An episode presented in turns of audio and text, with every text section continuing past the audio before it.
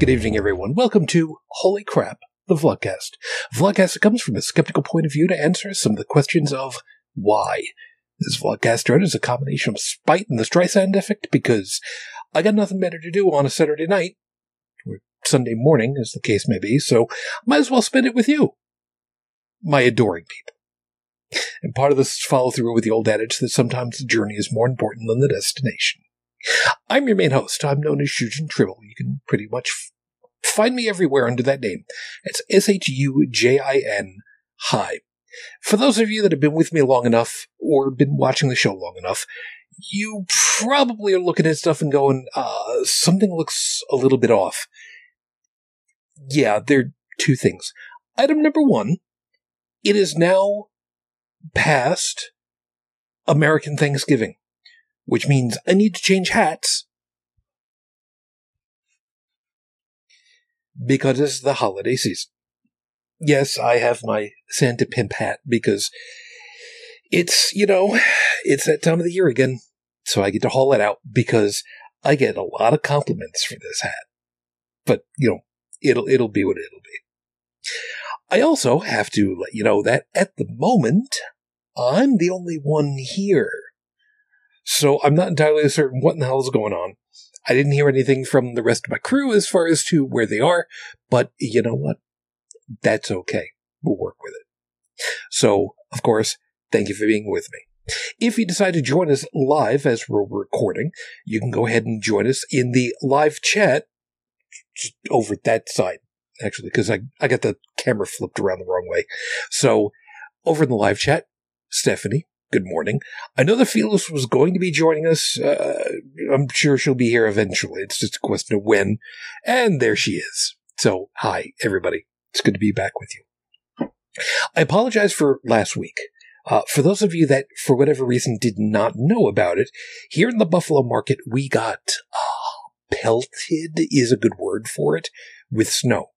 Now, fortunately, here at Casa del Tribble, we didn't have it nearly as bad as Metro Buffalo.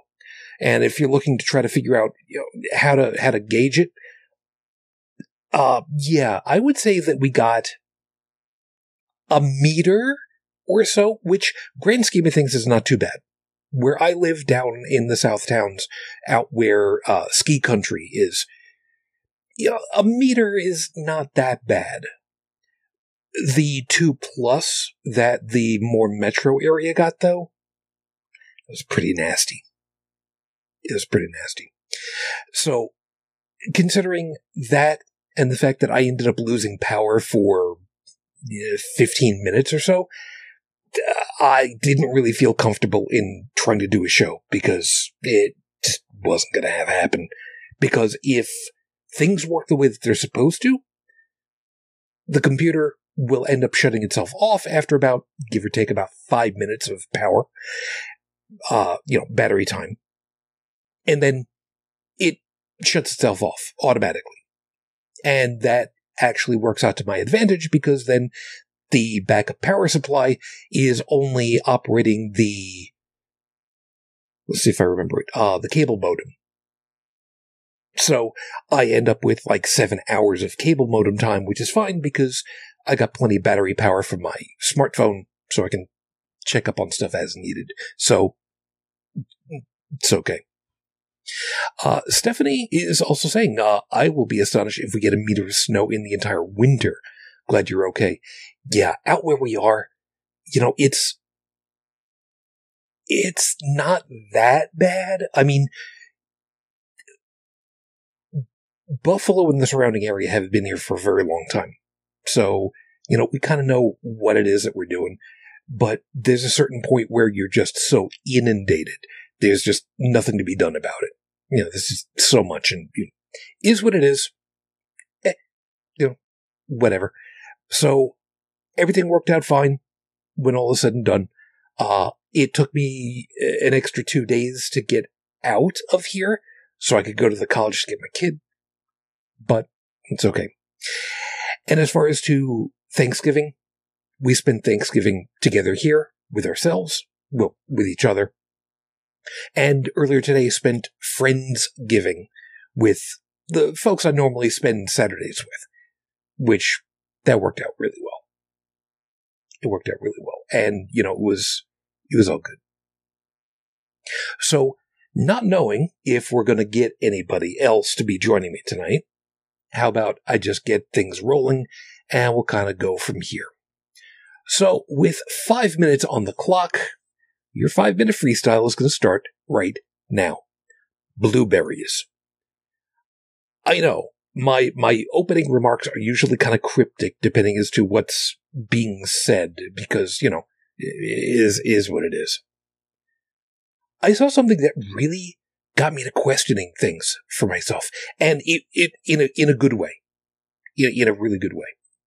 What happened was I saw Tracie Harris, who has been on the show before, at one time was part of the uh, atheist community of Austin.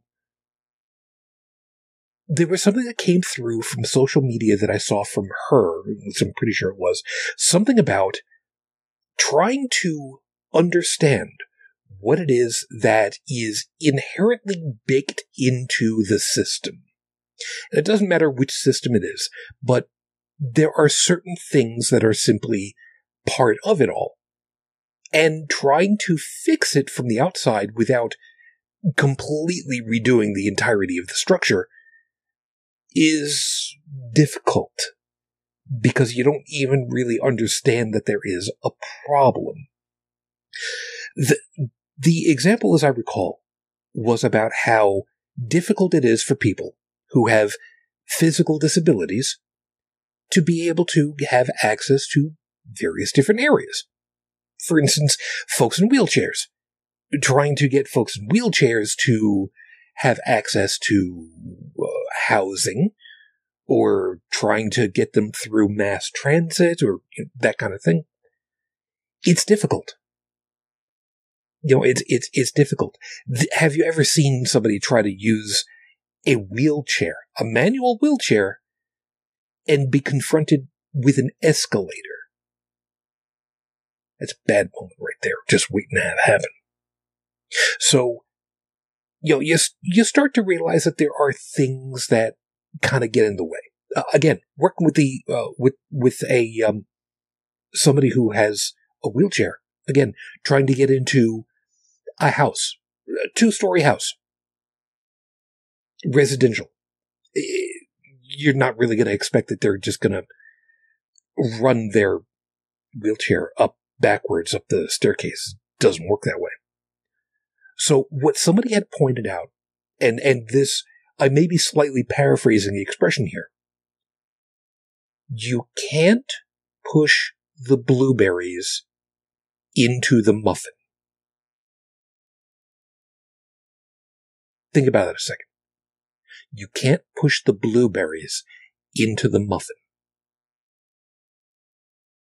And it was this this was an eye opener for me because if you think about it, if you make a muffin but then you want it to be a blueberry muffin. You can't just push the blueberries in and expect it to, to work quite the way that you expect it to. You have to change the way that you're building that muffin. You have to change the way that the batter is put together. You have to put in the blueberries before you've even baked the muffin. So it's one of those things where we have to examine what it is societally, socially, the structures that we have, what is working, and more importantly, what isn't, and to try to figure out how to fix it. What is necessary in order to fix it at the end point? And then you need to work backwards from there.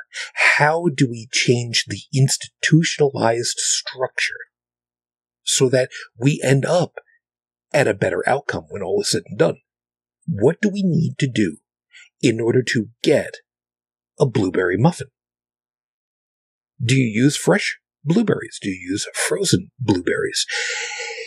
Do you slice them up? Do you mash them up? Where do you get them from?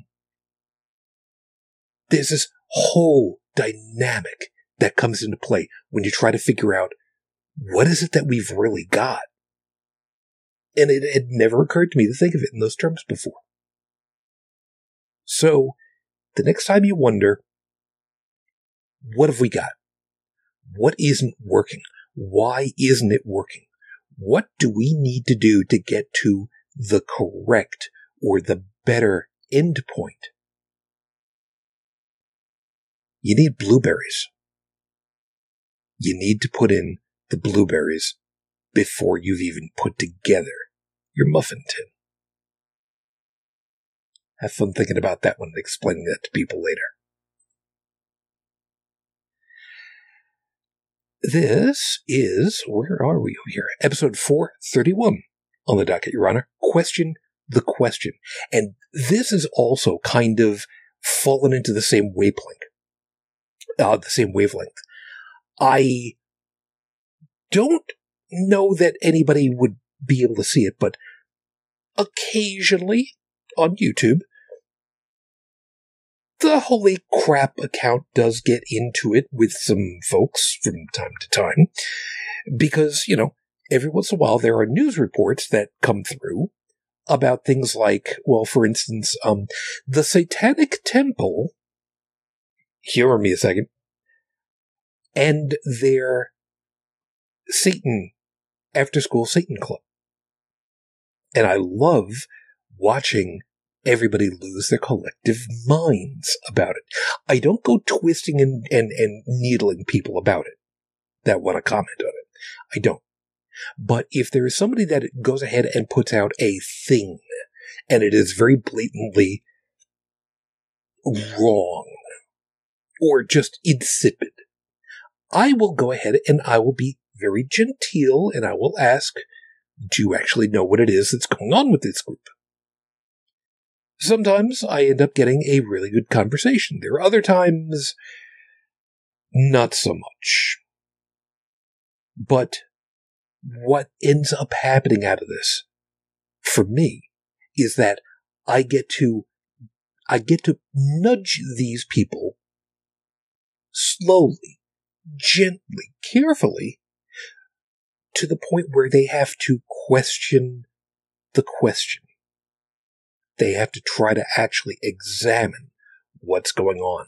Not always successful, I will admit it, but I try, and I try in good faith. I want people to understand that. I do not go and be a, a pain in the ass to people just because I can.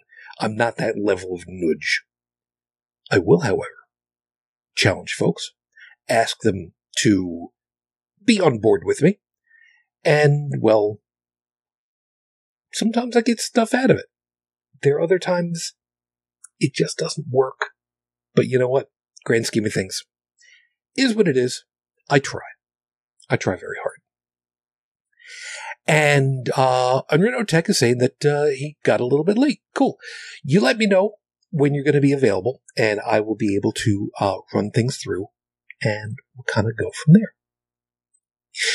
In the meantime, however, I do have to get to, you know, the script, which means I need to get to the horrible scopes. So for those of you that know what your astrological sign is, that's cool. Those of you that don't, it's really not going to matter. So you can just pick one and it's going to be perfectly fine. Aries. Now's the time to start making a Christmas wish list. It's the easiest way to find your lost 10 millimeter socket, quarter inch flathead screwdriver, and that spare record player stylus you swear is at the back of the whatnot drawer. Taurus, this week your dreams are going to get the better of you if you're not careful. Binge watching TV shows or video game let's plays for a week straight will have you talking in your sleep. Waking up while saying, hailing frequencies open is endearing. Waking up saying, boy, is less so. Especially if you're sleeping with someone. Gemini, your attractiveness is measured incorrectly. Some joke that the closer someone gets, the less attractive you get, and that's simply not true. Pets are happy to get up close to you, rub your leg with their head, and look up at you like they're welcoming an old friend. Pets know who to trust, and you are trustable. Cancer Moonchild. Your childhood TV watching has finally come back to bite you. Remember that time you were left alone with a Craftsman screwdriver and a CRT TV? How you unscrewed the back panel and discharged the capacitors? The 30,000 volt capacitors? It's been a long time. Maybe your memories from then are finally going to be coming back for you. Uh, assuming that they come back at all. Leo, contrary to popular belief, winter is here. If you haven't stocked up on food and snack with slightly higher calorie count, you better do it soon. On the sugar side, store brand cookies are just as good as the name brand, and potatoes are just potatoes. But if you're making poutine, don't you dare skimp on the gravy.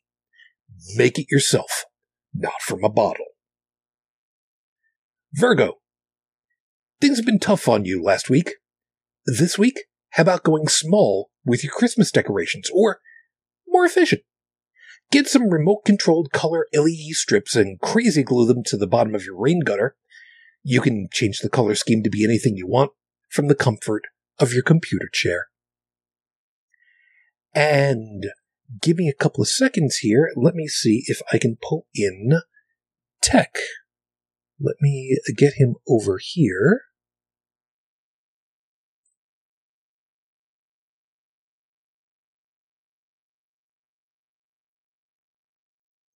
And let's see if that works. If what works. There you are. Terribly sorry. Not a worry. Not a worry at all. And Fearless Concolor is a lady, right? yes, Okay. Because I just said howdy, ladies, and I was like, oh wait a minute, did I make a mistake again? Nope, no, you didn't. Uh, now I have to try to figure out what I'm going to do with uh, my video. I'm not What quite happened to sure. your video?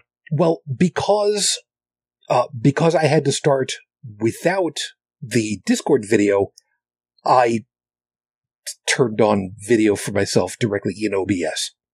Mhm. So Well, I'm not loading any video, so yeah, that's kind of not going to work the way that I want it to. Okay, that's fine. I'll just put your name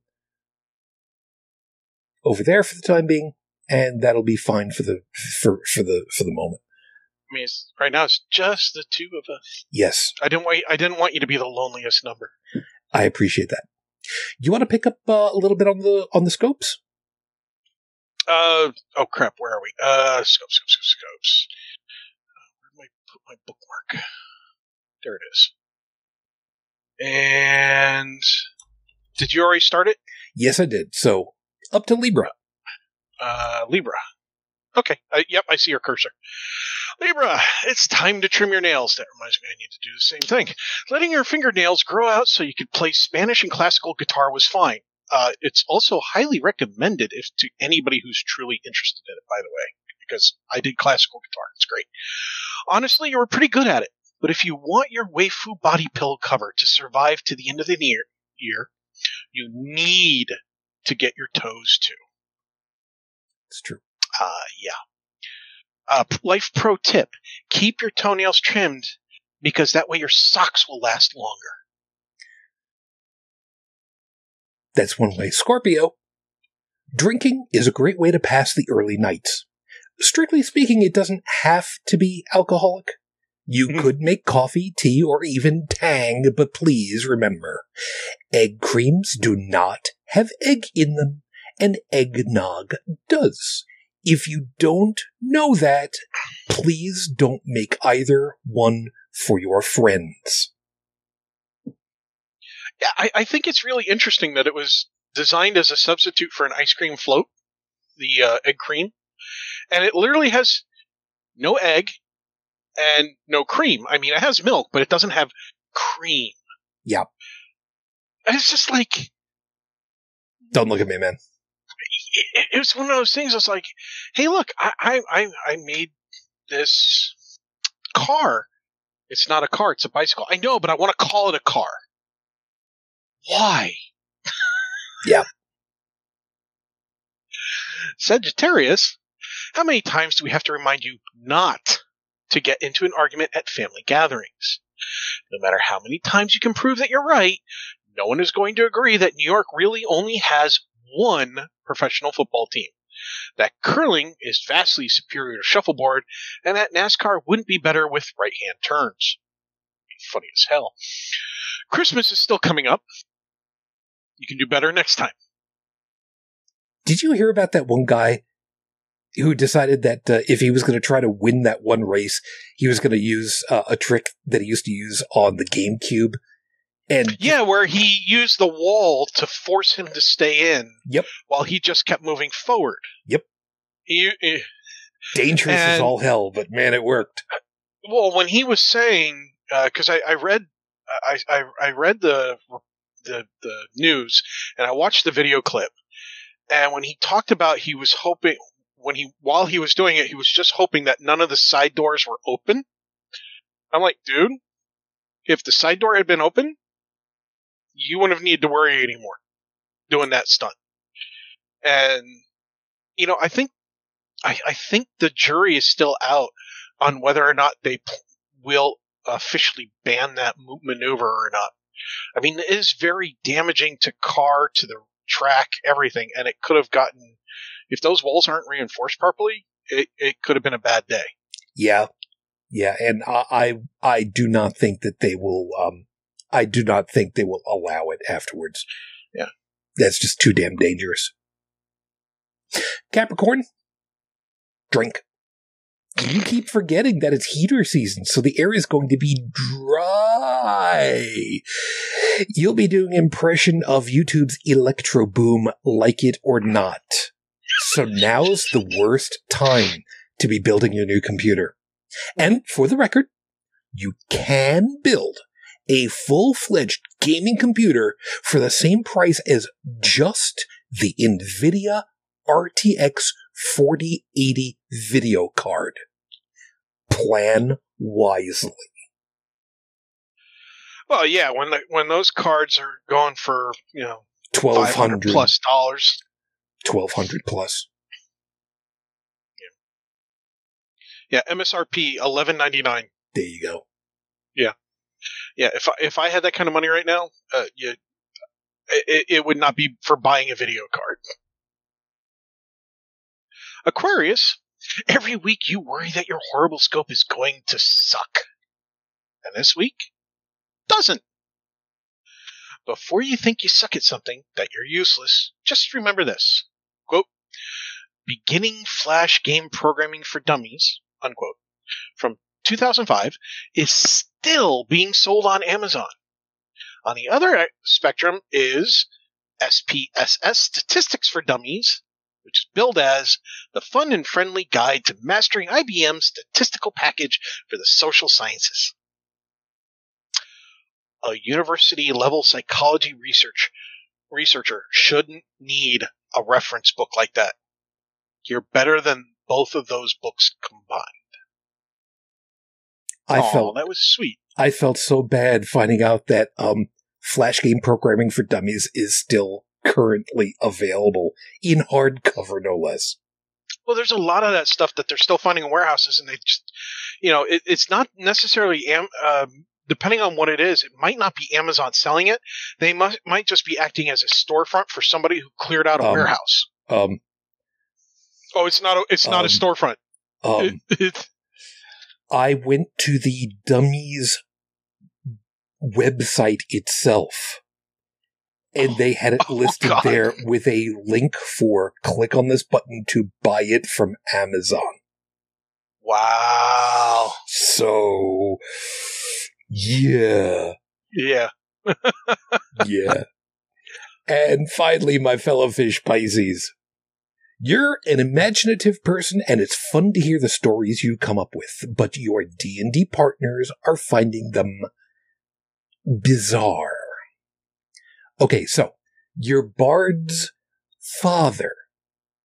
We didn't know we didn't need to know that he was a failed door-to-door door salesman covering for him by saying that everyone he tried to sell doors to already had them doesn't help your case. Please, for the love of Tiamat, just learn to be more normal. And stop asking if gazebos are flammable. Yes, gazebos are flammable, and it's great to burn them down when you have the ogre trapped inside. Which, considering a gazebo doesn't usually have doors, it was fun trapping the ogre inside of it. Those are your horrible scopes for this week. Remember, if you like what you got, I'm sincerely hoping that it was uh, Aquarius because I was trying to be very nice to you. However, if you would like a nicer or nastier one for yourself or someone else, all you need to do is uh, bribe me by asking. I work cheap because that's kind of the way that I do it. I'll have these posted online at the end of the week as usual. Uh, you know, Tumblr, Twitter, Facebook, Discord, depending as to how long uh, Twitter lasts, because you know it's uh, it's a hellhole right now. So, um, is what it is, I suppose. It's fine. I know, I know. Tumblr. it's pretty much the only thing that I really use Tumblr. For. Plus, uh, uh, okay, I do use Tumblr for the horrible scopes, but I also follow Wil Wheaton, who is a wonderful person, and Lynda Carter, because she is also apparently an incredibly lovely person. At both of them at this time in history. I preface this because I have seen so many people go, "Oh, this person over here is a lovely person. This person over here is a great person," and then like a year, two, three, four down the road, something happens, a life changing moment, whatever, and then they just become a giant dick. Yeah, there is that. I am Mhm. trying to reinitialize my video, and it is being a little bit of a pain in the ass. It doesn't want to quite do it. All right. So what I'm going to do is I'm going to turn off the webcam. I'm going to turn back on the webcam and let us see if I can get the camera showing up with Discord now. There it Oh, is. Discord's loading. Yep, Discord's loaded. All right. So let me. but I'm not. There we go. So I got us the way that we are supposed to, to look now. So yes, I know there's a delay on the YouTube side of things, but I think YouTube stopped. Or is it just me? could be just you. Let me reload YouTube. That's okay. Anyway, I'm not seeing your picture on you. Oh, there it is. Okay, yep. It was just me. that's okay. So, like I said, question the question.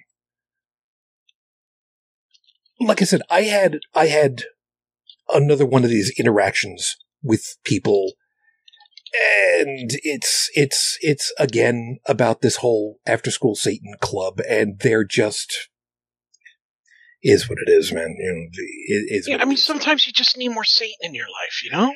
and these people don't realize what it means because they are the immediate well it's got satan in it so it's got to be bad yeah about that anyway Yeah, no, well, th- that's the funny part, you know?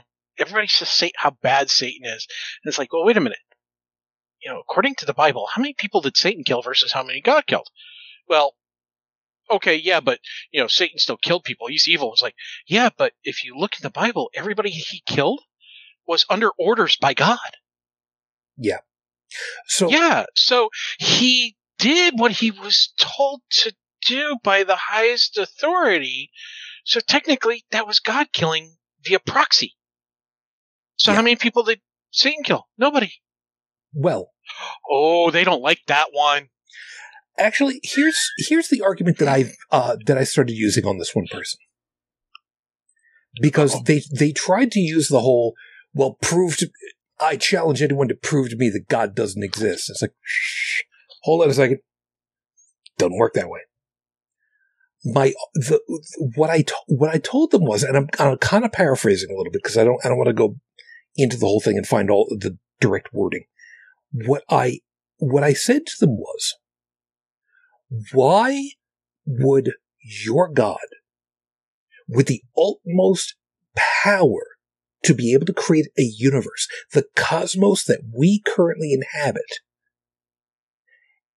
when they've already got a perfect universe of their own, why create the universe, the cosmos that we inhabit, this flawed one as it is, and inhabit it with someone who is supposed to be their adversary, who could literally never have any real challenge to them.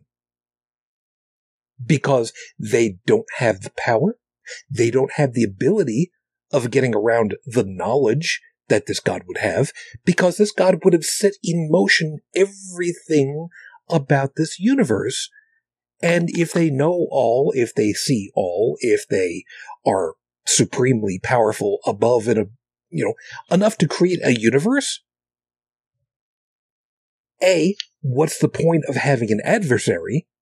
And two, why have an adversary that could never, ridiculously, never possibly challenge them for superiority? Because it is simply not possible. the thing is, is that, you know, if God is omniscient, then he or she knew that Lucifer would challenge and that Lucifer would lose and Lucifer would blah, blah, blah. So essentially, God set Lucifer up to be kicked out of heaven, to lord over the reigns of hell, to be forever tormented by God. There's no love in that. That's number one. Number two, when somebody comes to me and says, well, okay, you, t- you prove to me that God doesn't exist. I said, you know what? I'm not in the habit of proving that something doesn't exist, but since you think it can be done, I'll tell you what. You tell me how you would prove that Allah doesn't exist for the Muslims, the uh, of the Islamic religion. You tell me how you prove that Allah doesn't exist, and then I'll use that to prove that God doesn't, your God doesn't exist. Yeah. Well, Allah's not real. Your God's not real. Well, my God is real. Well, Allah's real the thing is, is I'm not Islamic, so I just I'm not a Muslim. I just like to use that as a reference because there's quite a few that think Allah and Yahweh are separate, and then there's quite a few that think they're the same, just different names based on region. So when I get somebody who says, "Oh, well, I can't prove that Allah doesn't exist because Allah and Yahweh are the one and the same; they're just different names given by different people," I was like, well, why would God have different names by different people? Shouldn't God, in all his omniscience, you know, and glory and everything else, be the same name by everybody? I mean, wherever I go, I'm my name because that was the name I was, you know, that's that, my that's me. That's who I am. You know. Yeah. And you know, my name is my name. End of story. It doesn't matter where I go. That's how everybody's going to know me. Mm-hmm. So uh, when I get the ones who say they're one and the same, it's like, oh, okay. Well, can you do me a favor? I've got a flying invisible pink unicorn that is completely uh, transparent, and you can't touch it because all matter phases through it. So, can you tell me how you're going to prove that it's, which is currently flying rings around my head, prove that it's not there? His name is George, by the way. His name is George. the, the thing is, it's like, oh, you're not being serious. It's like, I'm being deadly serious. Yeah. Like, I want you to prove this to me because I actually believe that that's there. Go ahead. Prove Yeah. me wrong. Now, funny like, enough, that, that's made up. It's like, so's God. What's your point? yeah, and funny enough, I actually used a variation on that, which was the uh, incorporeal, uh, silent, invisible uh, dragon in my garage. How, how do you prove that that doesn't exist? And you know, I, I- use that as the as the example for you know, and I'm and I'm borrowing from Sir Sick. By the way, for those of you that don't know about Sir Sick on YouTube, I would love to get him on the show, but he's animated, so Sir Sick is, Or how about one of the old ones? The uh, teapot that orbits Mars. uh oh The um, tea kettle. the um I think it orbits Mars, doesn't it? Uh, Mars. Are uh, Bert, Bertram's teacup? Tea, uh, tea kettle? Crap, I forgot whose it is. But I, I, I know the one that you're talking about. But yeah, Russell's teapot. That's it. Russell's teapot. But uh, And yeah, it was Bertrand uh, Russell was the philosopher. Yeah, and uh, Sir Sick is fond of saying, "But your d- but your God doesn't do the real," and it's it it it's very clunky English languaging, and he plays up a lot that he is just stupid because whiskey and and the sex, but every time he goes ahead and he uses the whole but your god doesn't do the real. It's one of those things where, like I said, it's weird, clunky, it feels wrong, but it holds so much, um, it, it, it holds so much, you know, clue by four to the face with it that it's right. You know, it's so wrong that it's right. And I, I, I love that. I love that. Now the, uh, Oh, Stephanie's got. Uh, oh, wait a minute. Teapot that orbits the sun. Well, uh, so the analogy of Russell's teapot by Bertrand Russell Yeah, g- g- is yeah. that it's between it, it orbits the sun between Mars and Earth. That's where I was thinking Mars. Okay. Okay. So But he, he also posits that the teapot is too small to be revealed by even the most powerful of telescopes. right. And how do you prove that it's not there? How how do you prove that it doesn't exist? And if you can't prove that it doesn't exist, shouldn't you simply conclude that it does exist and just take it on faith, so to speak? And it's just one way of, of showing to, you know, uh, the, these folks that just take it on faith that God exists, that, well, I've got it on faith that uh, there's a, there's a tea kettle out there just waiting to be found. Can't see it, can't detect it, but I know it's there. Because I know Oh. it's there. By the way, Mhm. uh, I, I posted a link for the Wikipedia in the chat. Oh, thank you. Um, according to, uh, according to this, the site, uh, according to this citation, Richard Dawkins uh, re- referred to it once as Russell's celestial teapot. Okay. I think that I like having Russell's name in there to remind us as Bertrand Russell. Um, but I think the expansion of it, the name by Richard Dawkins to Russell's celestial teapot, really does it justice. it does. Yeah, because it makes it sound, ooh, it's celestial. You know, like celestial beings. A god is celestial. I'm going for flair here, man. Jazz hands, you No, know? you're, you're fine. You're fine. No, it's it's just to me. Yes, If I when I hear celestial, I expect that it's something outside of our stellar system. But that's just me. It's just me. Fair enough. Perfectly fine. And it it, it is, however, uh, a a better descriptor. So you know it's perfectly fine. Anyhow,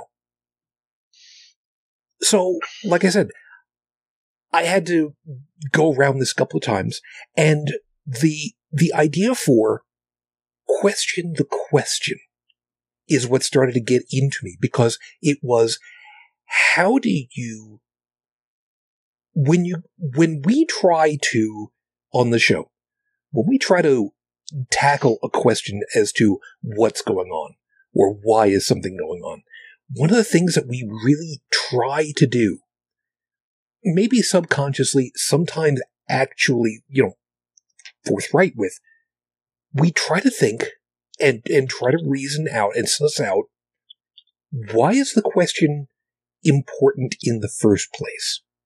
What is it that we're trying to accomplish? What is it that we're trying to suss out from it all? Some people call it, you know, gaming the meta.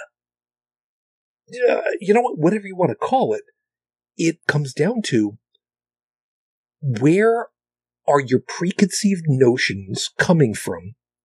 Because what information are you starting with to try to understand something that's new?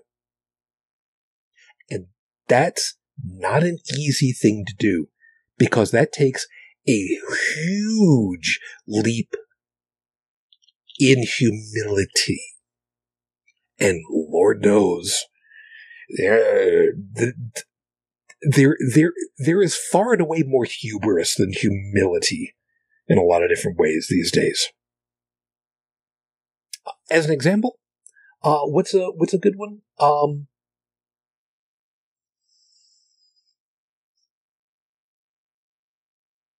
water. I'm gonna I'm gonna give you a really weird one. We know full well that the planet is three quarters covered with water. It's not necessarily super deep, but humor an old man again for a second. Who would have ever thought that we could use water to send humans into space? Water is a very stable substance. It doesn't do very much of anything. It pools, it evaporates, it rains, it collects. But if you do a little bit of processing on it, like with electricity, you then get oxygen and hydrogen, and then you can burn them and get thrust out of it and launch rockets with basically the separated portions of water.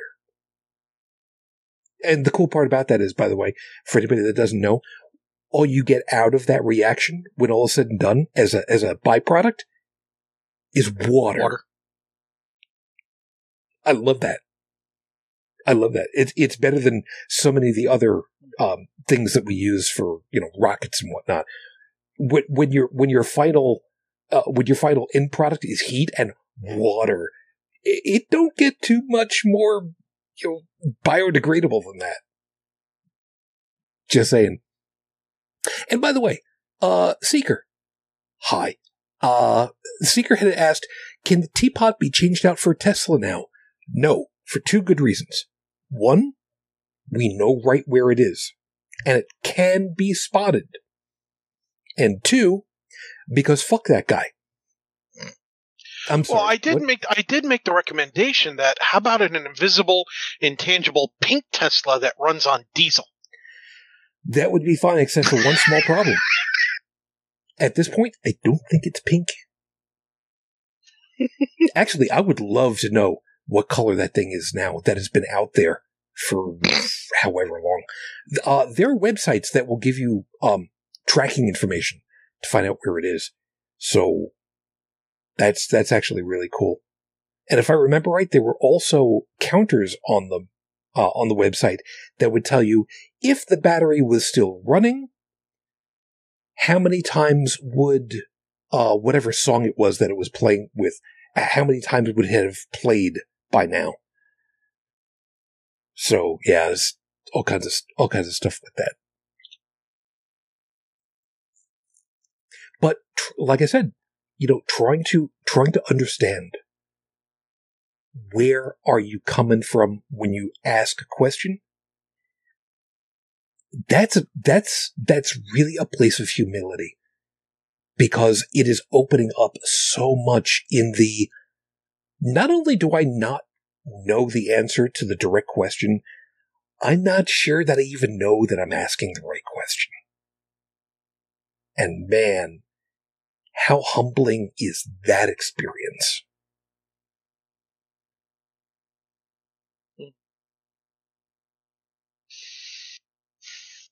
yeah, so that's that's kind of weird. Uh, let's see. Ed Seeker was yeah. also saying, uh, "I've seen red sun bleached to a pinkish hue." Yeah, I've seen different colors of red sun bleached while I was in construction. Yeah, but that's also now. See, here's here, here's the piece. Here's the piece. Answering the question. Go back a little bit further. You've seen red whatever whatever the product is, sun bleached to be a pinkish hue. That's fine. In the atmosphere that we live in, that breaks down a lot of the solar energy that would otherwise be ionizing energy. Mm-hmm. And what's the material to start off with? Is it a latex paint? Is it a water based paint? Is it a pigment? Is it uh, iron, for instance? Which iron burns. Oh, that's right. You people didn't remember about that. Iron burns. You know what it turns into when it burns? Rust. Yeah, iron when you it know what happens when rust. you take rust and combine it with powdered aluminum? we don't talk about that because that's now that's now mixing blur and blur. And anybody that gets that reference, here are people. And the re- the reason why that um the whole thing about it's in our atmosphere, what's the material, that whole thing, that's like I said, that's gaming the meta of it all. Because there's so many assumptions already in place when you when you point something out and we don't even Yeah. think about it because it's just an assumption of what's already been.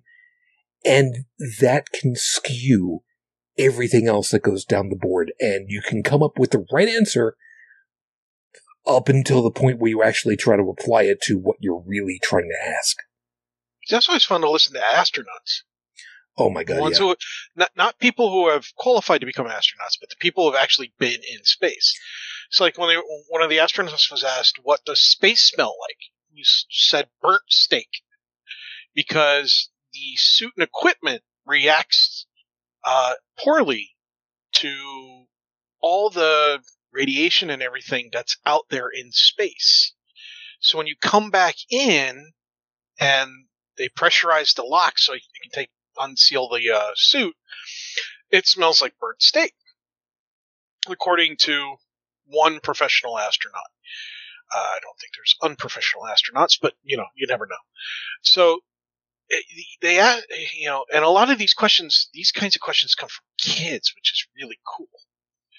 Um, you know, when they concern themselves with what are they going to eat on the station, or what they're going to eat in their um, whatever shuttle or ship that they're in when they're up there, you know, it's not just about taste. Your taste changes when you fly. Imagine being in outer space in low gravity.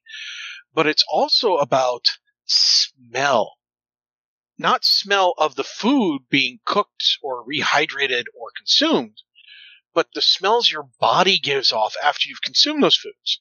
So if you've ever been with a buddy and that buddy ate a garlic bagel and nobody else in the group ate a garlic bagel and you're all in the car and that buddy goes, Hey, guess what? Everybody's going to go, Oh God. or something similar. Unless because it's a bunch of Italians. Yeah, unless it's a bunch of Italians who eat garlic every day. But the point is, is that it, yeah, me too. So, but the point is, is that it, it, it hits people, and so they're working in tin cans, uh, just like people in submarines. You know, they, uh, except submarines can come up for fresh air pending what they're doing. A shuttle can't do that. you know, they can't just vent the air and refill it up. They have to bring up everything they use and recycle. And so I think that when we start actually building um, something in outer space that allows us to create ships in outer space, as long as we pipe up the material, that there's going to be a whole lot of wow, didn't expect that to happen when it hit, you know, uh, uh, outside the atmosphere. That it was going to cause this material to corrode the way it did, or it's going to cause it to break down, or things like that. There's going to be mistakes made, and there's going to be a lot of learning going on. And whoever leads the charge is either going to be cutting corners or not. Knowing humanity, there's going to be corners cut, and people are going to pay the price for it. Yeah, and it's already happened. It's already Oh, happened yeah. before. Yeah, yeah, it's it's happened a lot, and it's going to continue to happen because you know if you live forever after death, who cares what happens in real life, right? Yeah. if you're a- just living to die, it doesn't matter. Everybody's going to go to a happy place, the good place. Unless you don't believe the same things I do, in which case then you go to the bad place. It's a bad place. Like, oh, you don't want to go. Yeah. And- like, your your parents didn't pay any attention to you as a child, did they? Now, the the fun part about this, and I say fun from the standpoint of wow, this spirals out really far, really quickly, and I had no idea to think about this. One of the things that Deck was talking about, about, uh, you know, bringing food into, uh, into space, like, for instance, to the International Space uh, Station. Or better yet, uh, let's, let's backtrack this a little bit, uh, a little bit better. The Apollo missions to the moon. They had to take everything that they needed up with them. And one of the things that they also needed was, as was mentioned, food, provisions, food and water. But it's a three day trip from Earth orbit to lunar orbit.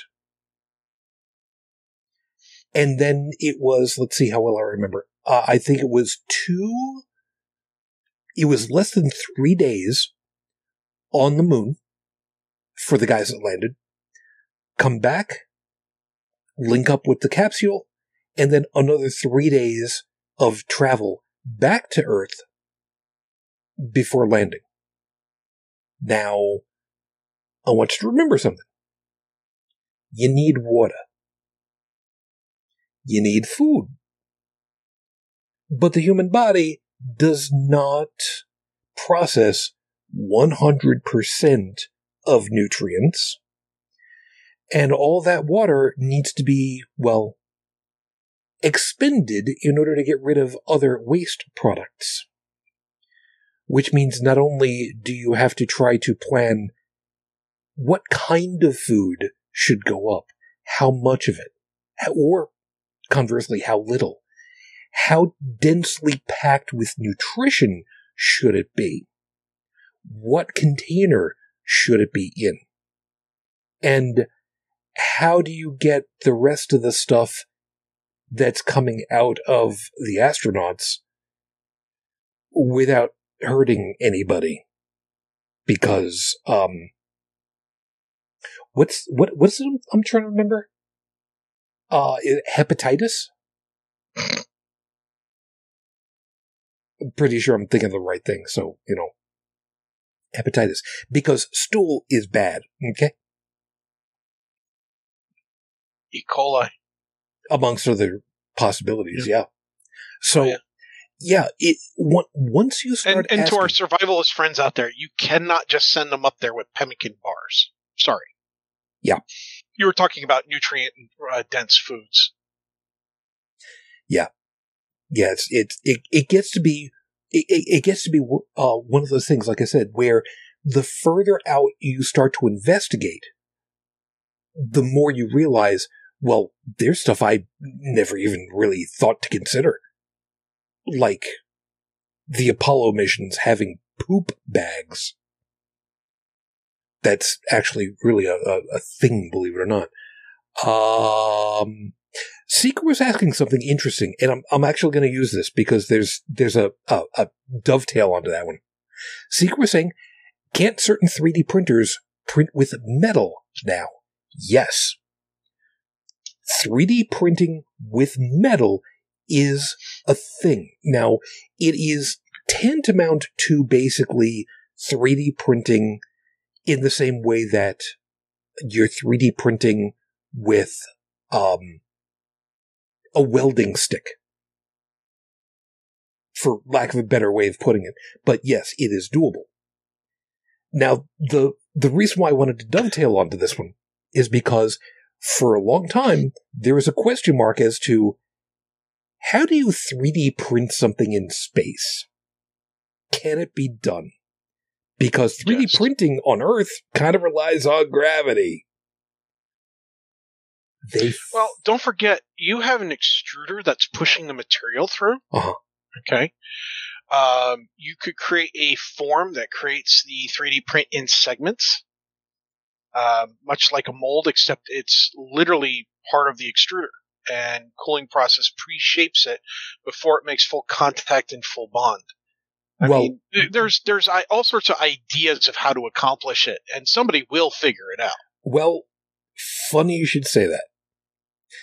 Uh, but the one piece that I need to make sure that you know about is though that the forming version that you're talking about, the the um, the the mold form and and then just you know open it up and hey look at the, it's there because it filled in the gaps and what that that kind of defeats the whole purpose of a 3D printer because you can theoretically 3D print anything.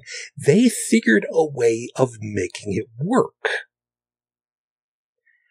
You can't use gravity because microgravity eh, at the International Space Station nowhere near enough to do it.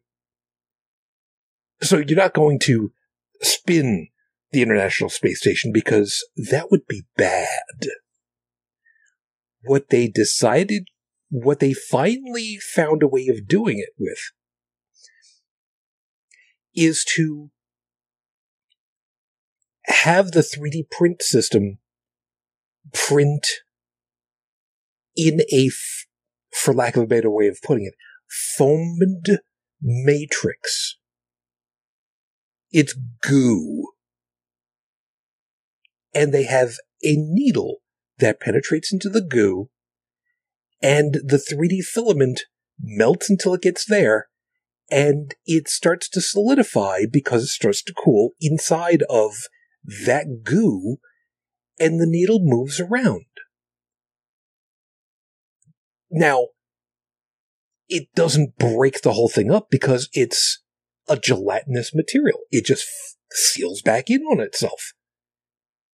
But it allows a 3D printer in space to create a form in 3D space because the material is staying where it's supposed to be. And it just builds on top of that. And it builds a 3D printed whatever it is they need, small that it might be, but it, it actually works. And it's friggin' hilarious to me. That's pretty cool. It is amazingly cool. It is amazingly cool that somebody figured out how to make that work. I love it. I absolutely love it. Those are the kinds of people we need leading the space program and such. Instead of uh, idiots who think that just because they have a lot of money, it makes them coding geniuses or coding or, you know, brilliant engineers when all they did was buy people who were brilliant. Yeah. Yeah, there is that. That is that is one of the reasons why uh, I love the concept of research for research's sake. I've I've talked about it before. Uh, Dr. Faraday, you know, showed up uh, showed off what happens when you pass uh, a magnet through a coil of wire, and you start to induce a, a magnetic field, you know, down down the wire path. And people are like, "Well, Dr. Faraday, what, what's the point of this?" I don't know. I just found the effect. It's up to somebody else to try to figure out what to do with it. And now, look at all the stuff that we've got where, you know, that, that relies on the electromagnetic uh, forces. I love it. Um, ah, yeah, the hum. It, there may be a hum coming through my microphone and my mixer board. I'm terribly sorry about that. I don't have any way of hearing it myself right now because of the way that everything is set up. So, um, sorry, it, it just is what it is. I'll have to, I'll have to investigate that a little bit later. Sorry. If it's really bad, just turn the show off and go watch some porn. I don't think I even have to turn the show off to do that. I mean, it's not like you guys are seeing my screen or nothing. Do whatever I want. Now we know what the hum's coming from. Yeah, something like that. something like that. Anyway, so so like I said, trying to trying to investigate further backwards through the rabbit hole is something that we end up doing. And just kind of the course of events. And like I like I put in the show notes, why is this bad for religion? It's a real simple answer to me. It's because when people start questioning their own questions, that's the first step into a very long walk of self discovery. And that's a bad day for religion because now you no longer have people locked in.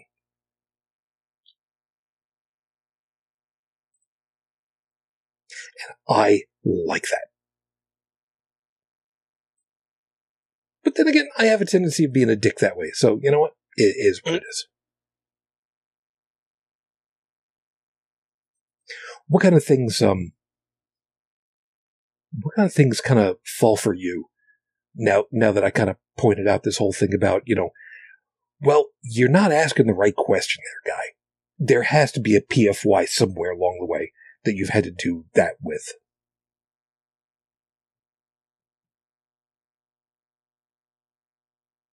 We, uh, You're the only one here. Yes, I'm talking to you. no, no. I'm, what do you mean I'm not asking the right question? No, I'm. I'm. Ha- hasn't there been a PFY that you've had? Sorry, I need to explain to everybody. No, no. I know what a PFY is. No, you do. I- I'm- I do. Yeah, we both do. We're both IT. Okay. Yeah. So for for those of you that don't know, in the IT sector, information technology sector, there is an acronym called PFY. Um, the PF, Pimply faced youth. yeah, the pimply faced youth. It is a derogatory, sometimes expression. It can be said lovingly. It can be said lovingly for the IT superior's subordinate. Somebody that is usually a junior operator or a lackey or a gopher. Somebody that would be um, what would otherwise be described as the uh, script monkey on the phone. But it's it, it they they could be much higher on the depth chart. But you know whoever it is that actually has the keys to the IT room can pretty well call everybody their PFY. So that's that's where I'm going with. There has to have been at some point somebody, some PFY that you've dealt with, where you had to tell them, you know, you're not even asking the right question. And I'm wondering if anything's coming to you. Um, you know, I've had conversations where I would ask a question and I actually got that told to me. It's like, hey, you know, that's not a bad question, but you're not actually asking the question that will really dive deeper into that topic. And I've had that occur in things that I'm only passingly familiar with. Uh, I'm not you know, a mechanical engineer or electrical engineer or anything like that. So when I talk about robotics, I'm a layman. Like, I'm just a regular guy. I have some limited robotics knowledge that stops with like Lego Technics and Construx, uh, which was a toy back in the day, and a couple other things. Um, I, like I've assembled the parts for a robotic arm, you know, according to the instructions, not design my own.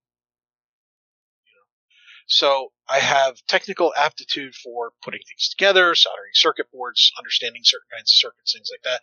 Because of computers, but I can't go out and just randomly buy stuff and build my own robot.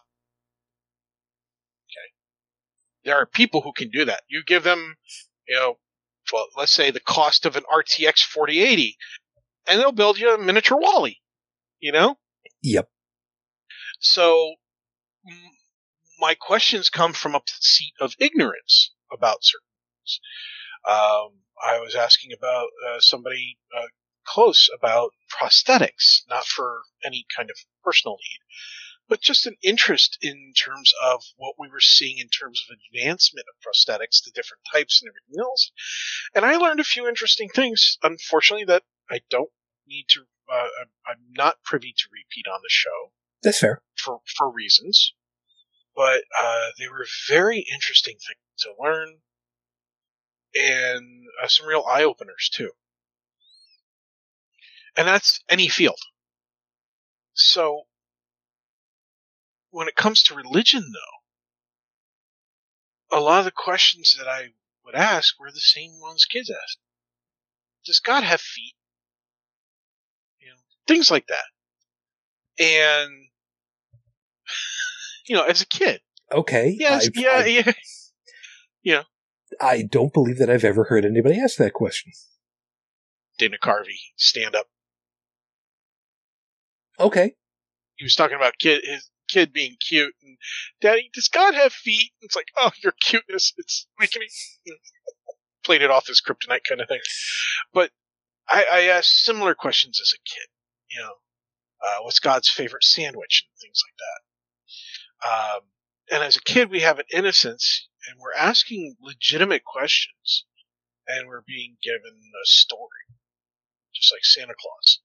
Granted, Santa Claus has a neat purpose. You know, the concept of giving for just because you can, and it helps another person be happy, and then you get to watch that experience. You know, you uh, a tr- somebody who plays the role of Santa Claus, whether uh, they get dressed up or they just do it in the background by you know signing the cards and stuff.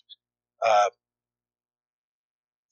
they uh, they don't the, ones who are doing it for the right reasons. They don't feel bad when the kid says Santa's awesome for giving me this gift. You know, you know you're Santa. You know you did good, and you know it's a good feeling. And you know that once they learn about Santa Claus, then you get to explain to them the same thing that was explained to you, and you get to carry on this tradition. And not all traditions are great, but this one actually opens up creativity and things like that.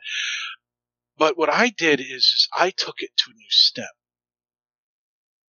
When I explained to my son about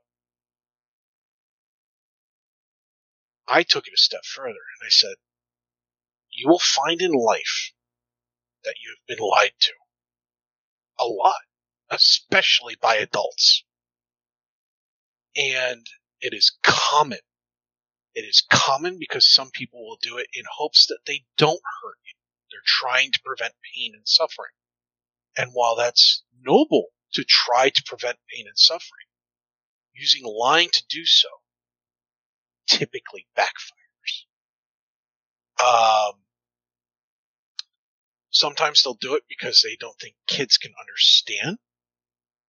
And they might be right that that particular kid at that time in their life may not be able to comprehend the truth behind the truth, you know, of, of everything that's going on in the situation, the context and such. And as adults, we have to make those calls, you know, figure out what's what. But I told my son growing up, you know, I won't lie to you. That in itself was a lie because I did make him believe in, uh, help. I did not originally tell him that there was no Santa Claus. And I was not the one, I, I never used it against him to make him behave. I never told him if you don't behave yourself, Santa's uh, not coming. I never did that. I never used Santa as a means of instilling uh, fear of misbehaving and things like that. Uh, misbehavior had its own punishments depending on the misbehavior. I was not going to have a mythical man in a beard and flying reindeer do it for me. That's fair. And- I I was pretty much the same. Yeah. And when he said, Well, you lied to me, I said, I lied through omission because I never told you Santa wasn't real. But I never told you that you know, I personally knew the guy. I may have said I had the phone number to Santa's house, which I did. I had that, you know, that Santa, dial 1 800 Santa or whatever the hell it was. I don't have it programmed in my phone anymore. I deleted it long. Used to have it dial it, and then you can hear a pre-recording. This is Santa's answering machine. You know. And now you can actually uh, track him from uh, NORAD Yep. on the web. Yeah, yeah, exactly. And um, They can track Santa at NORAD, but they can't find Bertrand Russell's teapot out there in space.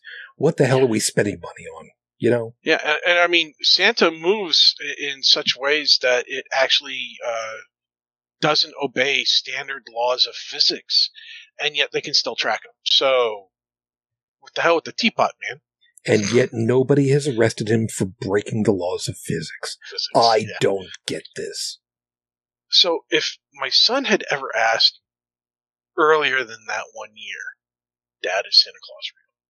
I would have told him no. I, I would have said, Santa is an idea that we perpetuate and encourage children's creativity to think of by visualizing, uh, whether through story or through cartoons or just spoken word. And it's, and I explain the whole tradition and everything. And I also explained that at one point in time, there was somebody who fit the bill.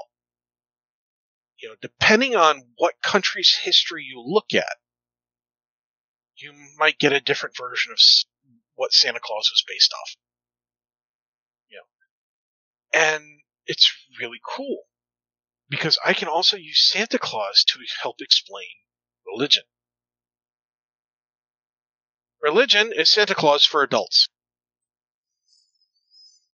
Except we're paying into Santa as opposed to Santa paying out to us. Mm-hmm.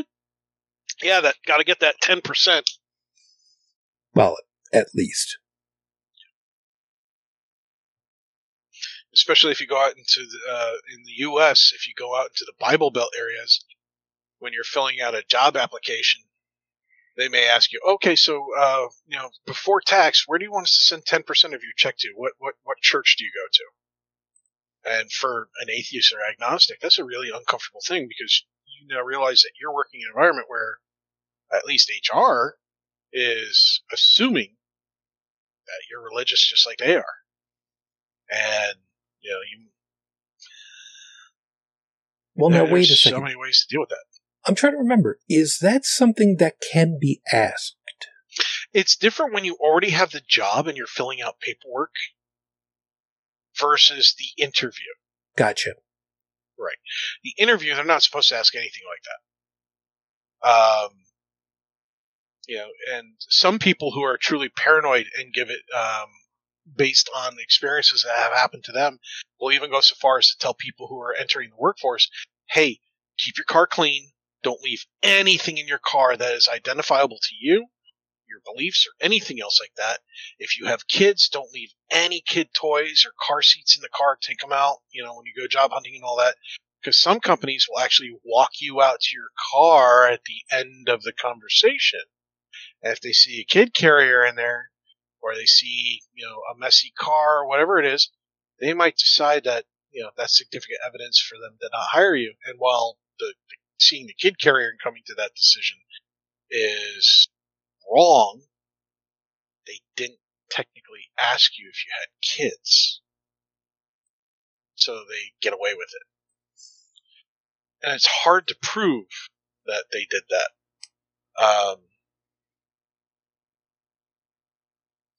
Because it's just it's passive information.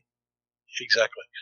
And and again, you know, it's we live in a world where people enjoy the fantasy. You know, how many people do we know play video game? Forget the genre of video game.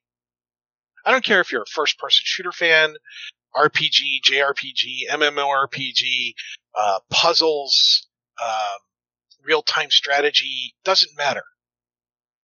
You're doing some form of escapism, the same as if somebody was reading a book, watching a movie, or listening to their favorite songs.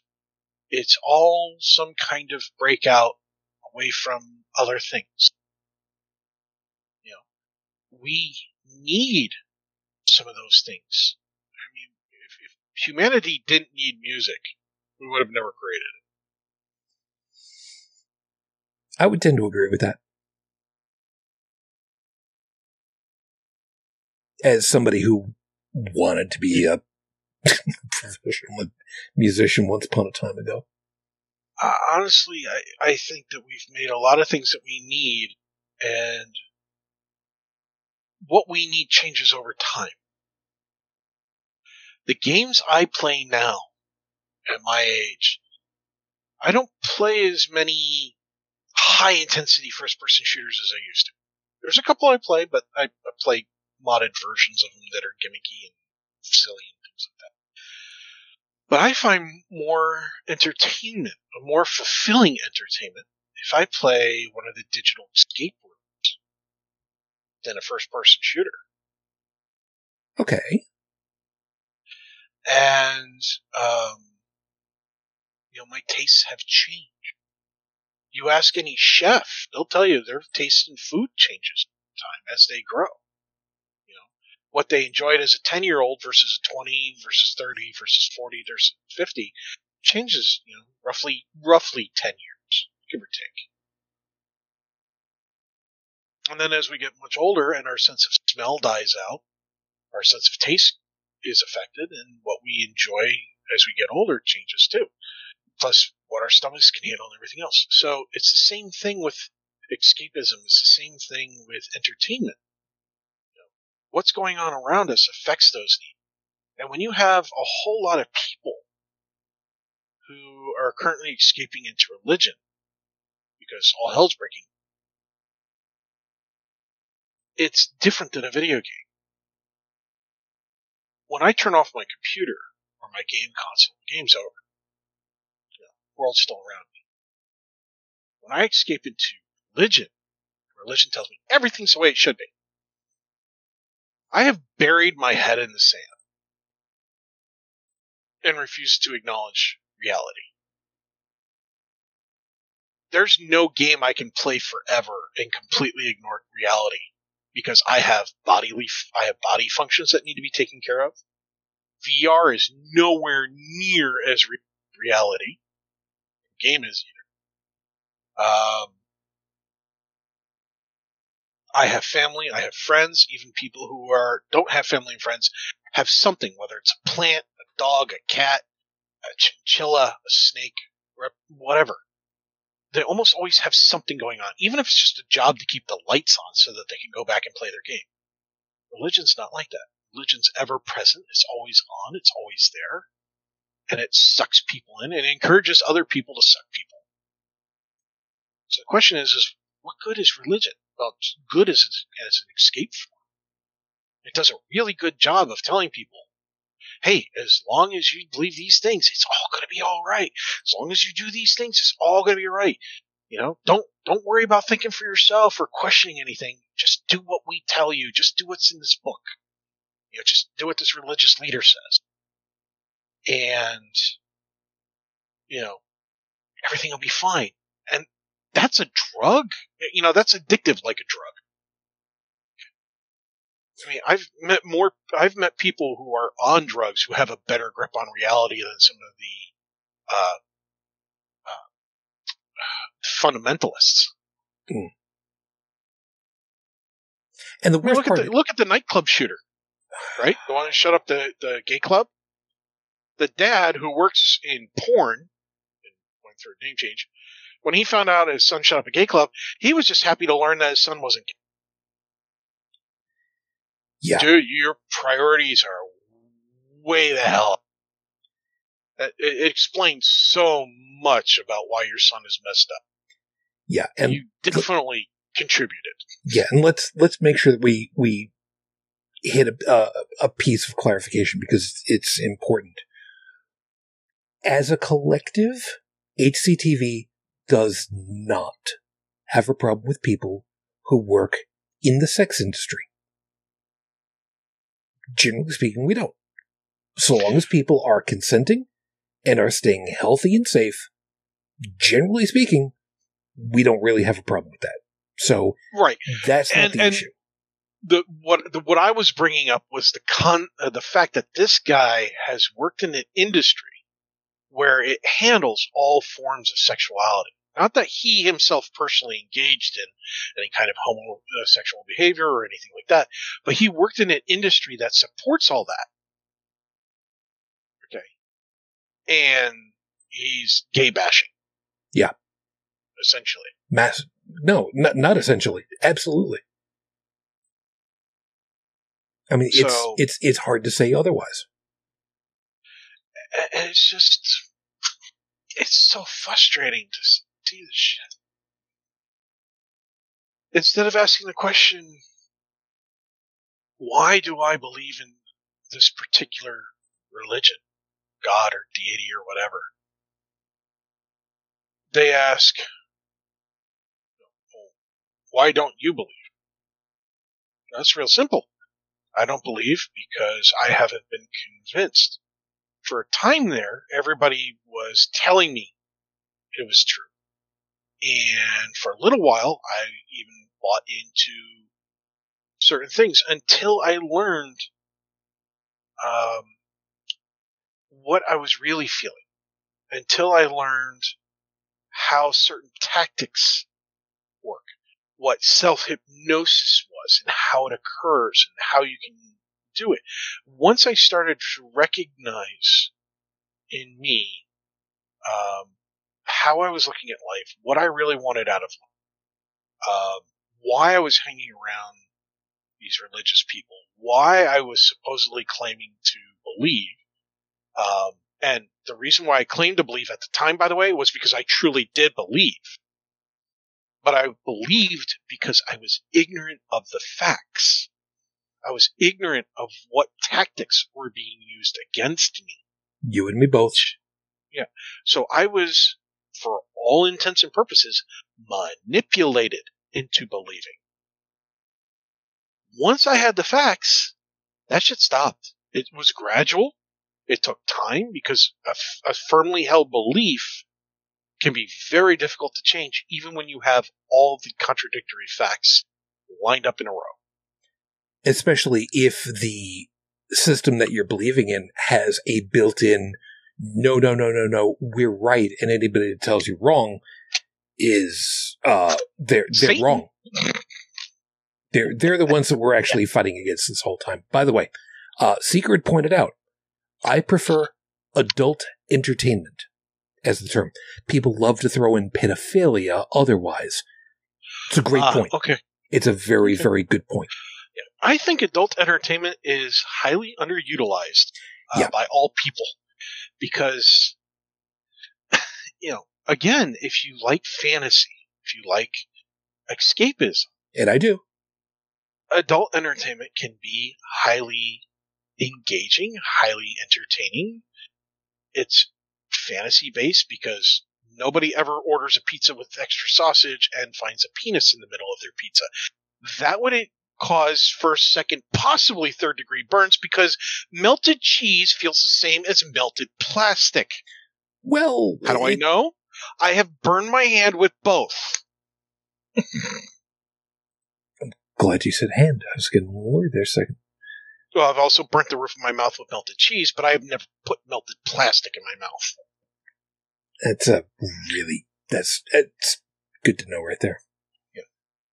Um, the point is, is that it's also just a fantasy, and, and some people forget, like anything that creates a fantasy environment, anything that's escapism, can be addictive. So you can get addicted to pornography, adult entertainment. You can get addicted to uh, smoking, drugs, alcohol, religion. You can get addicted to religion. You can get Social addicted to media. Yeah. Anything that media. anything that gives you a dopamine hit in the brain cells. That's why there are people who love to spend their lives in the gym. Exercising gives them that dopamine rush. They've actually d- uh, figured out that there are people who their reward center of their brain gives them a buzz. The same way when I go to a Wendy's and eat a Baconator. Somebody uh I, I forget which uh I forget which stand-up comedian it was. It might have been Robin Williams who was talking about how uh you want to go out there and you want to get high, just buy yourself a pair of sneakers and run for 25 miles. You'll get high. The problem is, is I don't get the exercise high. I did the gym thing for a long time. I'm not in good shape. Um, you'd think going to the gym a long time would help get you into shape. Okay, I've got muscle structure. You know, I've got decent stamina, things like that. But I was never, um, after a certain age, I always carried extra for a lot of different reasons. Uh, I'm not planning on going into all of them. Well, let's just say that the start of it was medically induced. Okay. Uh, unintentionally so, by the way. Okay. Uh, but the point is, is that um, I've done the treadmill. I've done spin classes. I love spin classes. They were fun, but I didn't get a dopamine hit from it.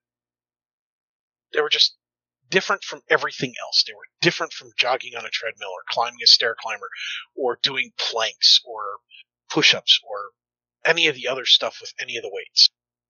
And, um, yeah, like Seeker says, lately I've been saying trolls are out for their dopamine hits. That is a fact. Going on forums on Reddit, uh, Instagram, things like that, and trolling people, that does give some people that dopamine rush. Ha ha ha, you've been trolled. You've been trolled. You should probably just fold. Yeah. Uh, anyway, um, yeah, I know I was getting trolled on uh, a Reddit forum. I was engaged in something, and I was just like, uh, I just. Well, I hope somebody enjoyed their momentary high. yeah. Apart from the Russian ones, which do it for a paycheck. Yeah, some people are paid to troll, and it's not just Russia. Uh, I guarantee you, people here in this country somehow make a paycheck by trolling others.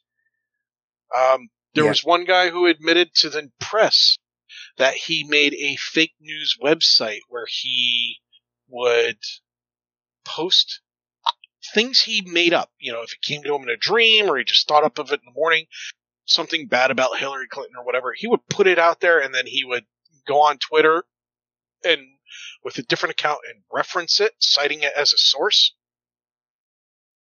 And he made money like that. He made a lot of money doing that. So yeah, there are professional trolls. It's not just right. But thanks for bringing that up, Stephanie. Appreciate it. Yeah, it's it's it's sad, but it's true. You know, yeah, Metallica said, you know, it's sad but true." Yeah, the the worst part about the whole damn thing is that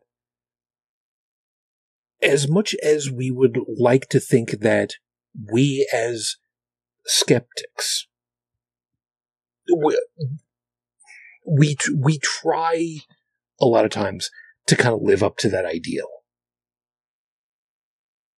And for us to not recognize something when it happens, you know, we that can. Is human. Yeah, we we can feel kind of stupid about that. Oh, definitely. I mean, like you said, you know, you get roped into a conversation, and you know, you're you're three, four, three, four paragraphs into an explanation of something, only to realize, no, th- th- there is no reason for this. Or even better, forget the trolling aspect of it.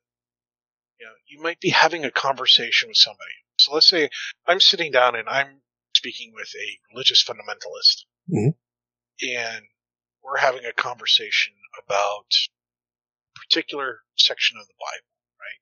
Let's say in Genesis, where it's going through all those list of names. So and so begat so and so, and begat so and so, begat so and so, and begat so and so, and all that shit, right? So you know the part, the first part of the Bible that if you can make it through, you should win an award for stamina, concentration, and focus. and you probably have a uh, insomnia problem. yeah. Uh, I, anyway, that part of the Bible aside, uh, but let's just say that this fundamentalist and I are having a conversation, and they come up with the whole, well, if this isn't true, then how do we know all? Then why do we have all these names in? You know, that trace a lineage back to Adam and Eve. And I don't have a good answer for that. Well, uh, maybe I didn't have a good answer for that at that time. It's three weeks later, and I look back and go, ah, damn it. I should have just asked them. I was like, we didn't have written language back then. How do we know that these are correct? Or to me, uh, the first thing that's coming to my head is, well, the, the question of, you know, well, why do we have all these names that we can trace all the way back to Adam and Eve? my answer to that is how do you know that we have? How do we know that this is actually a list that is genealogical list that was Exactly. kept every generation. And nobody died accidentally prematurely. Um, and more appropriately, uh, start all the way back there. Adam and Eve had, um, sons? And then they went out there and they found, um, town of people.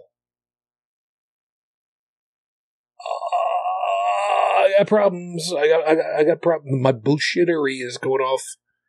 So, you know, it's- Look, I'm just saying. I may not look like the guy, but I've got Thor in my bloodline. um, Stephanie,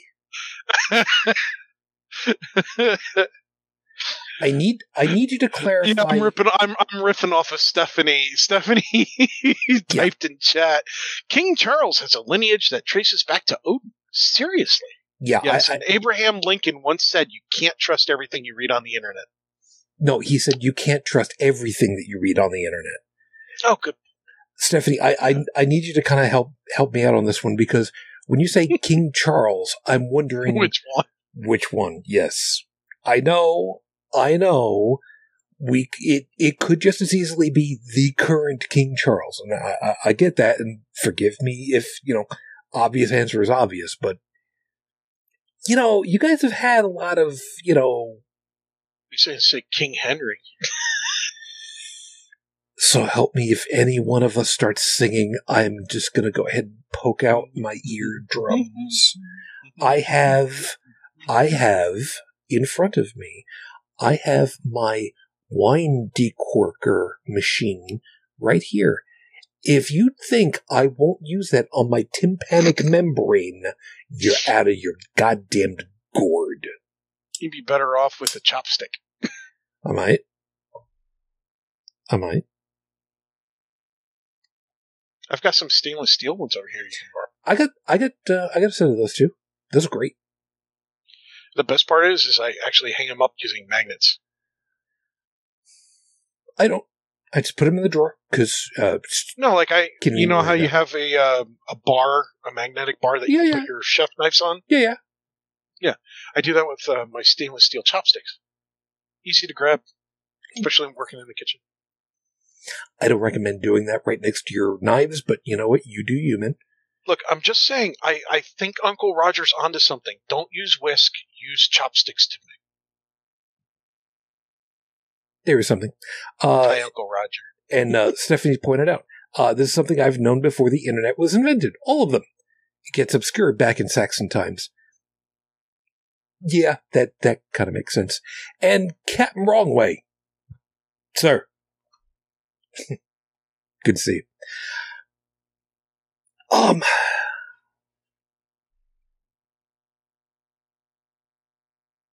you know, this, uh, this, this topic really sucks when all is said and done.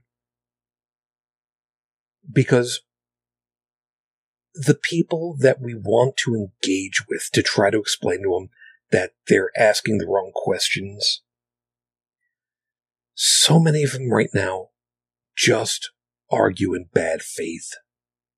There's no other way to word it. And it drives me up a goddamn wall.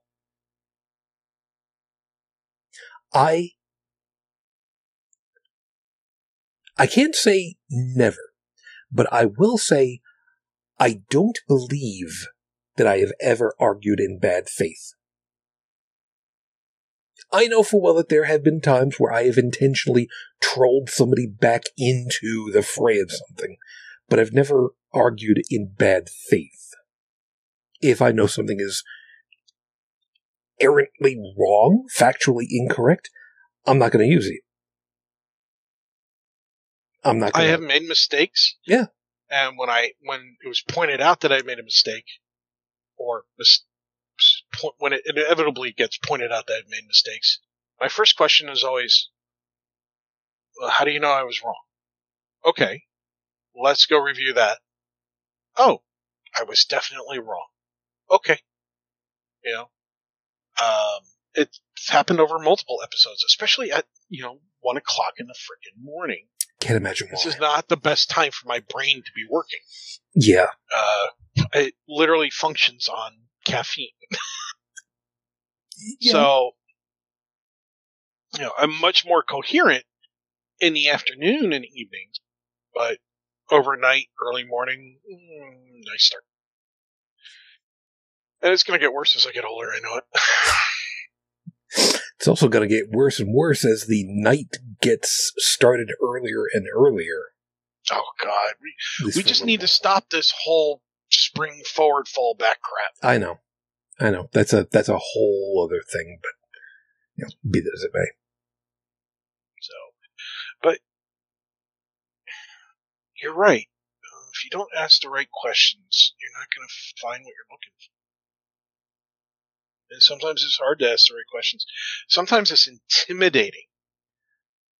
It was very, I can say this with certainty, it was very intimidating when I had gone from being a Jew to a born again Christian. When I was asking certain questions, I felt like, you know, I was asking, hey, is water wet? At least that's how it was treated when I was asking questions.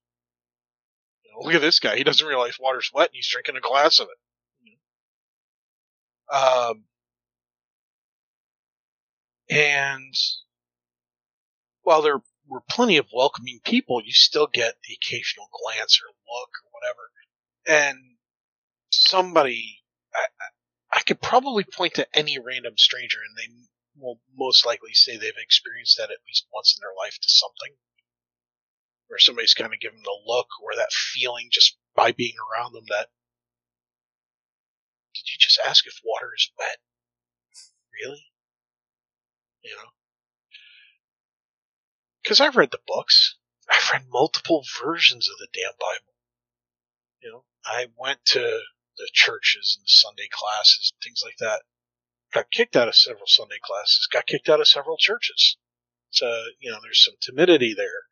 At least there was at that time in my life to ask these questions. Um, phrasing definitely plays into it. And I tend to be a blunt person. So it comes across wrong.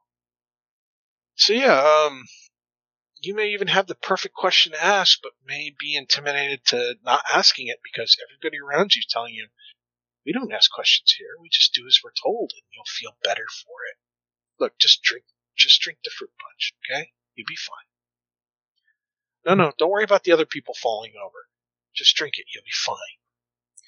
What makes it uh, funny and interesting for me, though, is to think about it in the terms of, well, like you were just saying, God doesn't know the water's red. That water's wet. But then you get somebody who gets the opportunity of thinking it through even further.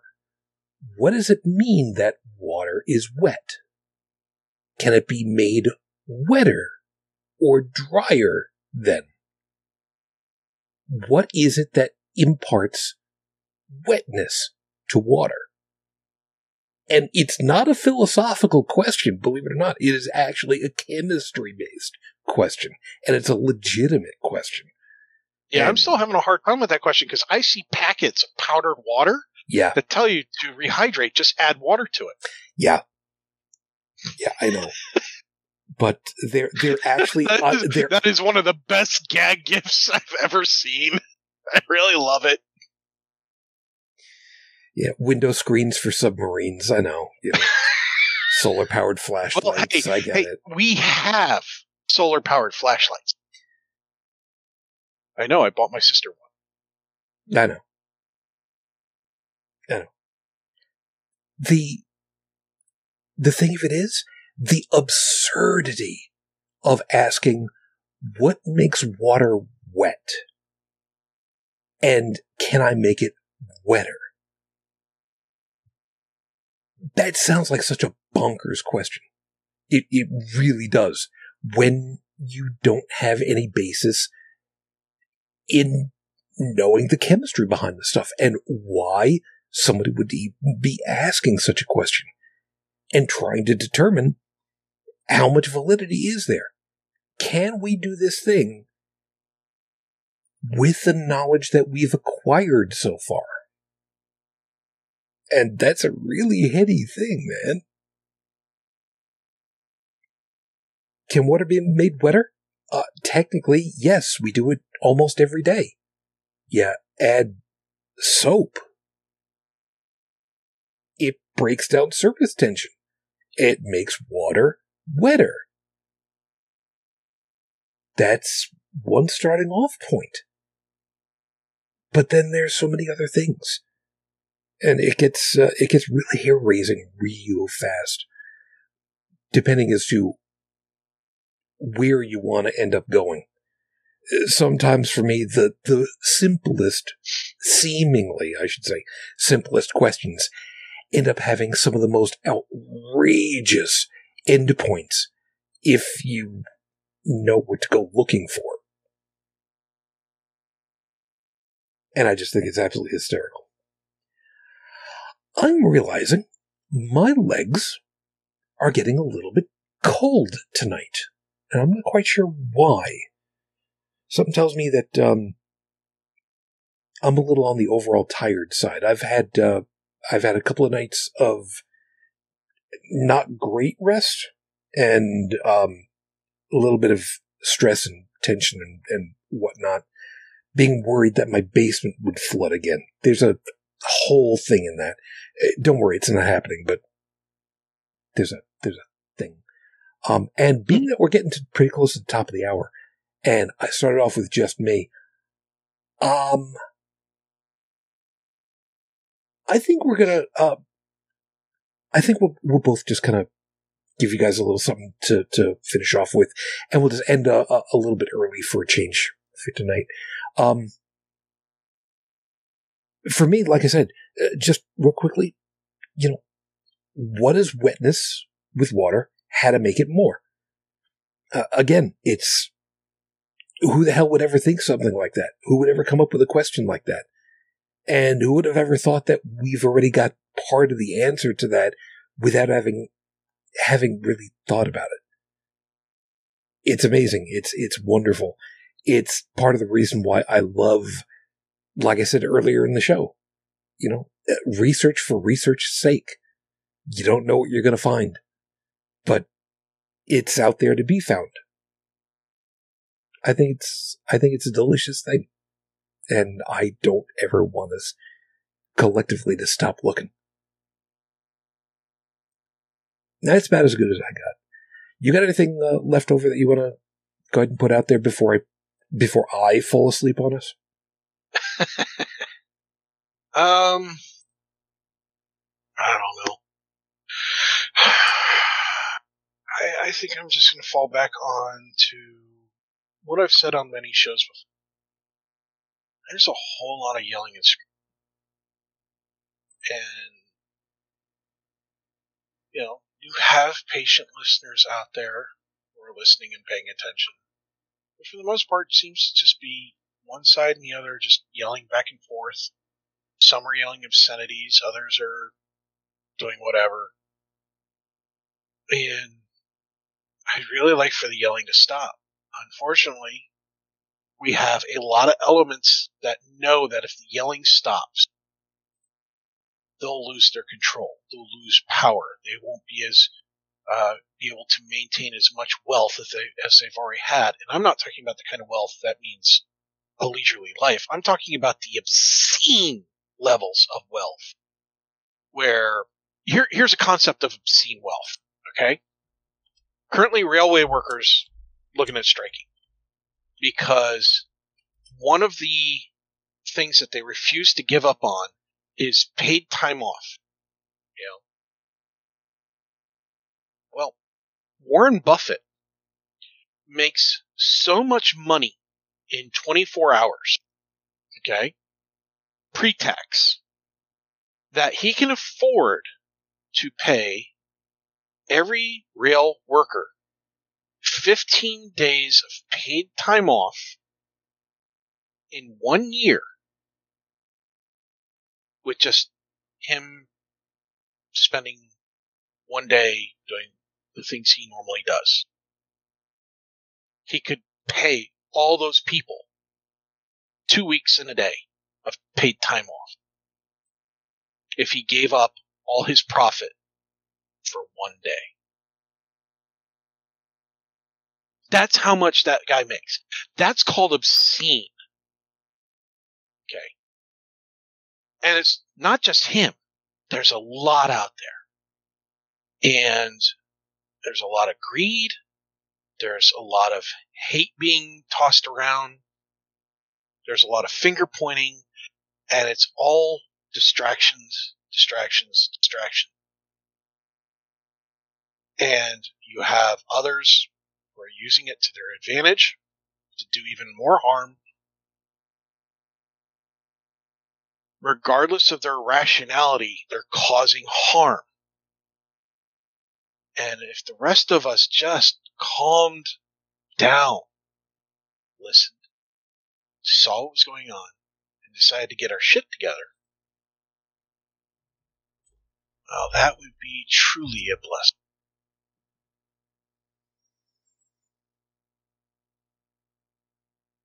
Yeah, and I appreciate that, man. We are going to have to really call it because I'm. Well, that that was the end of it. Yeah, no, I'm. I'm, I'm off my soapbox, dude. Here, have a bar of soap. quite all right. Um, yeah, I'm. I- Irish Spring, anybody? I'm getting really, uh, really tired in the eyes, and this is this is not a good place for me to be. I I was actually thinking about uh, having wine tonight. Believe it or not, a little bit. Mm. Uh, I'm really glad I didn't do that because this is this is this is not a good place for me right now, and I'm bone sober. Yeah, dude. It's five off. We're good. Yeah, yeah. so let's just go So ahead. So thanks to Seeker, Stephanie, um, Felis, and Captain. Wrong way. Thanks for all coming out, folks, Appreciate it. Thanks so much. And ladies and gentle ponies. and um, seriously, thank thank you all for being with us. Uh, I did get uh, a couple of things that were that were said over here. Stephanie saying, you know, have a good rest. Uh, Seeker saying, you know, thanks for doing the shows. Um, before we get out of here, really quickly, I I, I just want to say this. We've been doing this. We've been doing the show for the hell is it now? Seven and a half years, give or take. Way too long. It it, it feels it sometimes. Yeah, it does. and then other times it's like, oh, oh, oh, we got a fun topic to talk about. Yeah. You know? Um, we've been doing this for a long time, and I will admit I have never promoted this show the way that maybe some people would have really thought I could have or should have. I'm not the kind of person to do that. I'm not the rah rah kind of guy. We we do because well, I hate to word it any other way, because I want to. And so long as I'm getting something out of this, I'm going to keep producing shows. I'm going to keep running. And I can only say that I am thankful for all of you that follow along, for all of you that help me with it, and for those of you that have actually believed that what we do is worthwhile. So for my Thanksgiving, thank you. All of you. Just thank you. Tech, I'm glad you're able to make it. Thank you so much. And you Oh, have uh, you have a good week. Hopefully an uneventful week ahead. Yeah, yeah. I'm I'm going to be puzzled over this one because I just saw a headline from a couple days ago. Sperm counts dropped by 62% worldwide, and part of the study was done by the Hebrew University of Jerusalem. And I'm going, but masturbation is a sin. How that? Never mind. so I'm gonna be having. yeah, it's gonna be a fun read. yeah, there was that, and uh, I just looked it up. By the way, uh, just going by the number of episodes uh, divided by 52 in a year, and I know for well we have not done, you know, all shows for all, All year. yeah. yeah, it comes out to uh, a little over eight and a quarter years. So it's it's been a little over eight years. So yeah, we we're we're we're still here. We're still doing our thing. I, appreciate it. Um, but again, I was saying, uh, you have uh, a safe week ahead because here in the United States, it is now past Thanksgiving. The traditional Christmas season has begun. Hence the reason for the hat. But being out there on the roads and whatnot, man, you just you just be really careful, all right? Yeah, you too. And for all you guys who are in the live chat, again, thank you. Stephanie, Seeker, Fearless, uh, who, uh, wrong way. Thank you guys. You take very good care of yourselves. And for all of you, again, that are listening, thank you very kindly. And also for you, yes, please be very safe and very careful. Um, if you'd like to be in contact with us, you can swing over to the website, holycrapthevlogcast.com. The audio version of the show is available as a download podcast right from over there. The phone number, of course, is 859-HCTV-554, 859-4288-554. Google hates me because every time they get in touch with me and like, um, if you don't use the account in another 30 days, we're just going to recycle the number. Okay, I'll make a phone call with it so I can hold on to it a little bit longer. Cause I'm doing that for free and whatever is what it is. Um, for those of you that are listening, uh, like checking it out live shortly after we record this, every year, the first Wednesday after American Thanksgiving, I do my, well, normally my Wednesday nights are my 80s radio streams. But the first Wednesday after American Thanksgiving, I do the old Jack Benny radio shows from when he was doing his Christmas shopping. So I got that coming up again uh, this week, coming up as of recording. So I'm very much looking forward to that. So if uh, if you're in time for it, love to have you listening in. Uh, you can uh, find me all over the place under Shujin Tribble, and you can ask about it, and I'll be more than happy to give you information or just ping me on you know Twitter, Discord, uh, Facebook. It's all it's all good, and we'll see what we can do from there. Other than that, please be safe. Please be careful, and we'll see you next week. We'll see you next week. So until that next time that we're together, as always, I wish you the peace I no longer have. I wish you the strength that I've learned. I wish you well. And my lady, Fujin, I know Thanksgiving was supposed to have been your holiday, and just know that the turkey actually ended up pretty good this year. Not today. I love you. I miss you. Dream of me. Until the next time we're together, everyone, as always, good night. You've been listening to Holy Crap, the Vlogcast. Feel free to leave a comment at the show's website at holycrapthevlogcast.com, where you'll also find links to our Facebook, YouTube, and Twitter pages. Theme music is Twisted by Kevin MacLeod, available at incompetech.com. And on behalf of all of us here, thank you for listening.